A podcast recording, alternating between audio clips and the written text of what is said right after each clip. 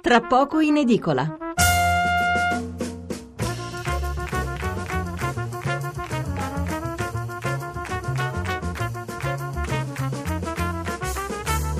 Mezzanotte 24 minuti e 35 secondi. Ripartiamo con i titoli sulla manovra, giudizi dell'Europa e valutazioni di vario tipo sui contenuti e poi passeremo a parlare di aborto. Allora, intanto qualche messaggio recuperato dalla parte precedente. Lello scrive: La cosiddetta quota 100 mi sembra una buona riforma, assennata e intelligente. Va detto però che non tutti possono usufruirne perché, per esempio, c'è chi come me non ha proprio lavoro. E vabbè, questo riguarda certamente chi può andare in pensione, chiaro. Eh, Vilma da Orbetello, nessuno pensa a quello che ci ha lasciato il governo precedente. Nicola da Milano, sarei andato in pensione a 60 anni e 9 mesi, con 43 anni e 3 mesi di versamenti a settembre 2019.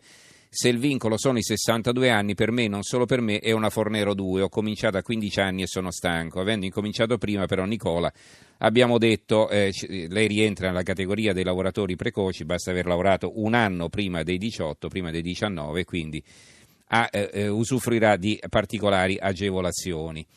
Abbiamo poi eh, Stefano da Roma, le pensioni di invalidità, la quota risibile quasi offensiva di 280 euro, certo quello è un altro grande problema che non rientra però nella quota 100 e eh, quello riguarda l'assistenza e non la previdenza diciamo.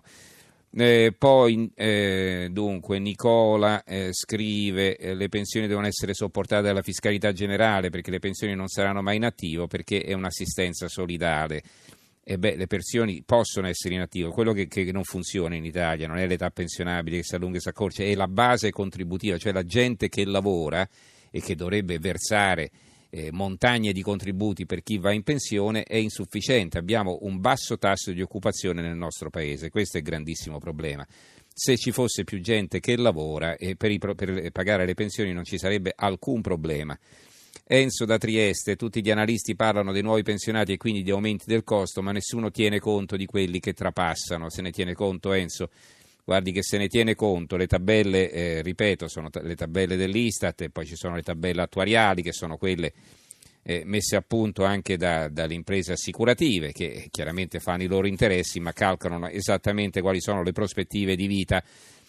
Abbiamo poi Carlo da Torino, io neppure impegnandomi riesco a condividere il, propri, il, probabile ottimismo di 400.000 pensionanti che a breve sfoggeranno uno degli slogan mantra preferiti dagli italiani. Mi devo godere la pensione, poveri illusi. Il solco che questo ennesimo furto generazionale va tracciando procede inesorabile dalla parte opposta. E poi abbiamo Mario da Padova. Per concludere, ho quasi 42 anni di lavoro, di cui 35 fisso di notte come metronotte. Secondo voi non vedo l'ora di vivere normalmente, mai una festa, un film, una pizza, basta, ho dato quello che dovevo. E 42 anni di lavoro in effetti sono tanti e lei dovrebbe rientrare perché se passa questa quota 100, 62 anni e 38 di contributi, insomma non so quanti anni ha lei, ma eh, ci potrebbe rientrare abbastanza agevolmente. Allora, eh, leggiamo i titoli. Corriere della Sera, manovra, il no dell'Europa. La Repubblica, Bruxelles boccia il deficit al 2,4, grave preoccupazione sui conti. La stampa, DEF, ecco le coperture, tagli per 7 miliardi, ma l'Europa non basta. Quotidiano nazionale, giorno nazione resto del Carlino.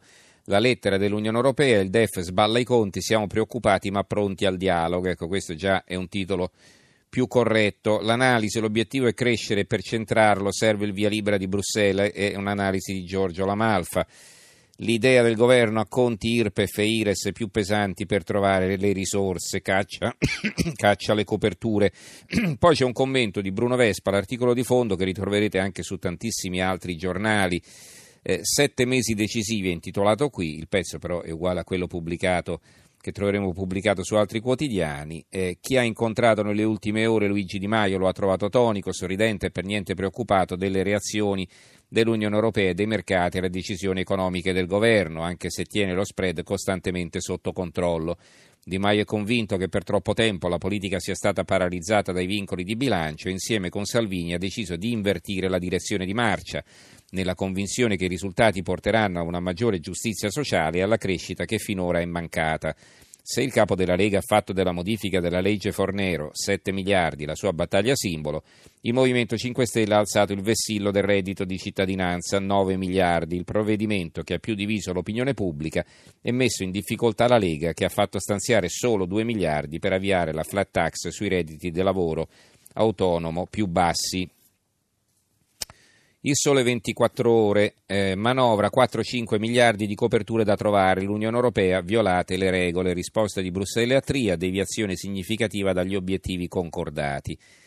Eh, tutta in, in, salita la trattativa con l'Europa, un pezzo firmato da Adriana Cerretelli, poi tre focus.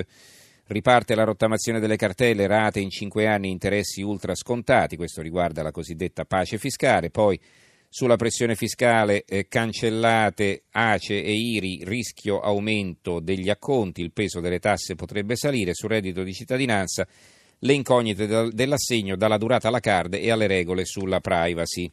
Regole sulla privacy perché se controlli come vengono spesi è chiaro che poi in qualche modo ti intrufoli no? eh, nelle eh, questioni private di ciascuna famiglia. Allora Italia oggi la flat tax assorbe IRI e ACE, eh, la NADEF prevede anche un calo degli incassi dalla lotta all'evasione, nonostante un maggiore uso di banche dati, un miglior coordinamento tra entrate e Guardia di Finanza. C'è poi un'analisi di Bruno Tinti, che è un giudice e che comunque è un ex magistrato, eh, che comunque qui si occupa di economia. I soldi si trovano se le spese sono detraibili dalle tasse.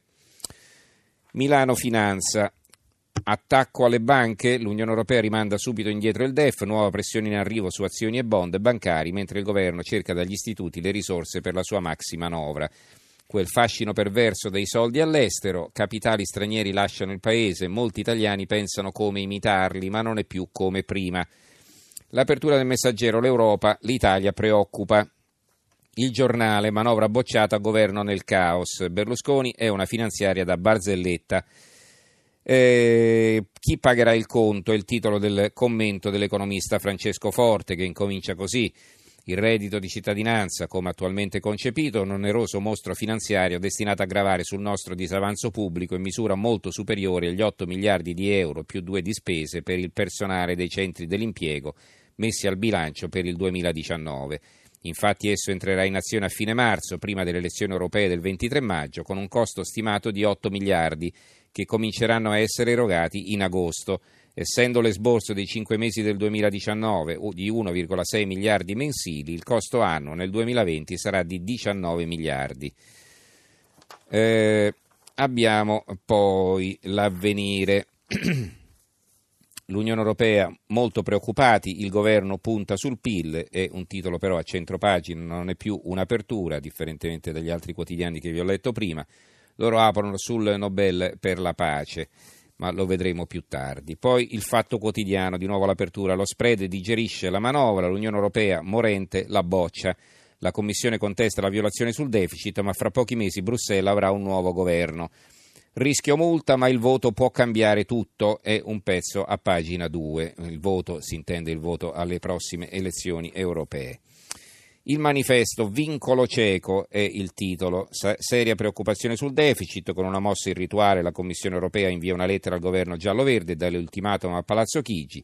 L'Italia rispetti i vincoli della zona euro. Roma dovrà cambiare la manovra entro il 15 di ottobre. Eh, libero, eh, le carognate del governo, una manovra che ci rovina, lo Stato spenderà 10 miliardi di interessi in più sul debito, Di Maio festeggia ma non manterrà le promesse, 9 miliardi per reddito e pensione di cittadinanza sono una miseria. Restano le clausole che prevedono più IVA dal 2020 e in realtà il governo si era impegnato appunto a non far aumentare l'IVA, quindi è tutto da vedere anche questo. L'opinione, reddito di cittadinanza e confusione è il titolo e poi l'acqua calda dei finti ingenui invece è il titolo del commento del direttore Arturo Diaconale che dice Scrive anzi, i finti ingenui scoprono che a primavera ci saranno le elezioni europee che la manovra finanziaria predisposta dal governo giallo-verde è in realtà una manovra elettorale che non fa gli interessi degli italiani ma solo dei due partiti al potere. Gli stessi finti ingenui non avevano rilevato come i famosi 80 euro di Renzi, raggiti a piene mani da Matteo Renzi, anticipassero le precedenti elezioni europee e si erano tranquillamente dimenticati di sottolineare come l'elargizione renziana fosse diretta non a soddisfare gli interessi degli italiani, ma a far conquistare al proprio partito, come del resto accadde, più del 40% del consenso degli italiani. I giornali a diffusione locale, il mattino di Napoli, l'Europa boccia la manovra, sparite le misure per il Sud. Qui c'è il commento di Bruno Vespa che abbiamo già letto sul quotidiano nazionale, anche un altro del sociologo eh, Luca Ricolfi, Conti pubblici, quei numeri scritti sulla sabbia, intitolato. Il tempo, allacciate eh, le cinture, Dopo l'abolizione della povertà, Di Maio promette quella delle vittime della strada dal, 2025, dal 2050 a zero morti, ma l'Unione Europea boccia i nostri conti e il Paese sbanda sui mercati. Il giornale di Sicilia dà le detrazioni agli acconti, così sarà finanziata eh, la manovra. L'Unione Europea non cede sul deficit, l'Italia ha violato il patto. La Sicilia, qui c'è un altro titolo, Sicilia 85.000 disoccupati a tempo pieno, no, occupati, disoccupati a tempo pieno.